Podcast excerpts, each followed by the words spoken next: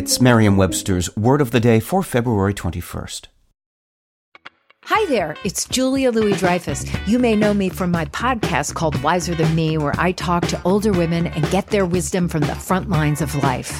I was amazed by how many people told me our show made them look forward to getting older, which is why I'm here to talk about season two of the show. Sally Field, Billie Jean King, Beverly Johnson, Ina Garten, Bonnie Raitt, just to name a few.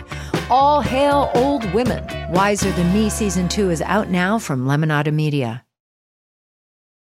Today's word is lampoon, spelled L A M P O O N. Lampoon is a verb.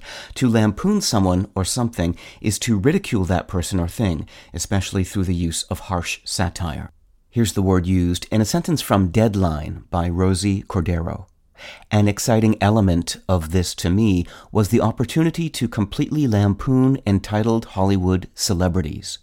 Those celebrities out there who think that acting is the most important vocation in the world, and that there's not an interesting conversation unless it's about one of their future projects. Jury duty actor James Marsden said with a laugh and without naming names. Lampoon can be a noun or a verb.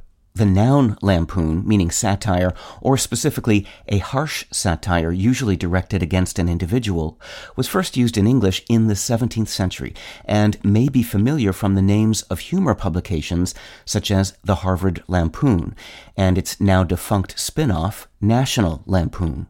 Both the noun and the verb come from the French word lampon, which likely originated from lampons, spelled with an S, a form of the verb lamper, meaning to drink to the bottom. So what is the connection?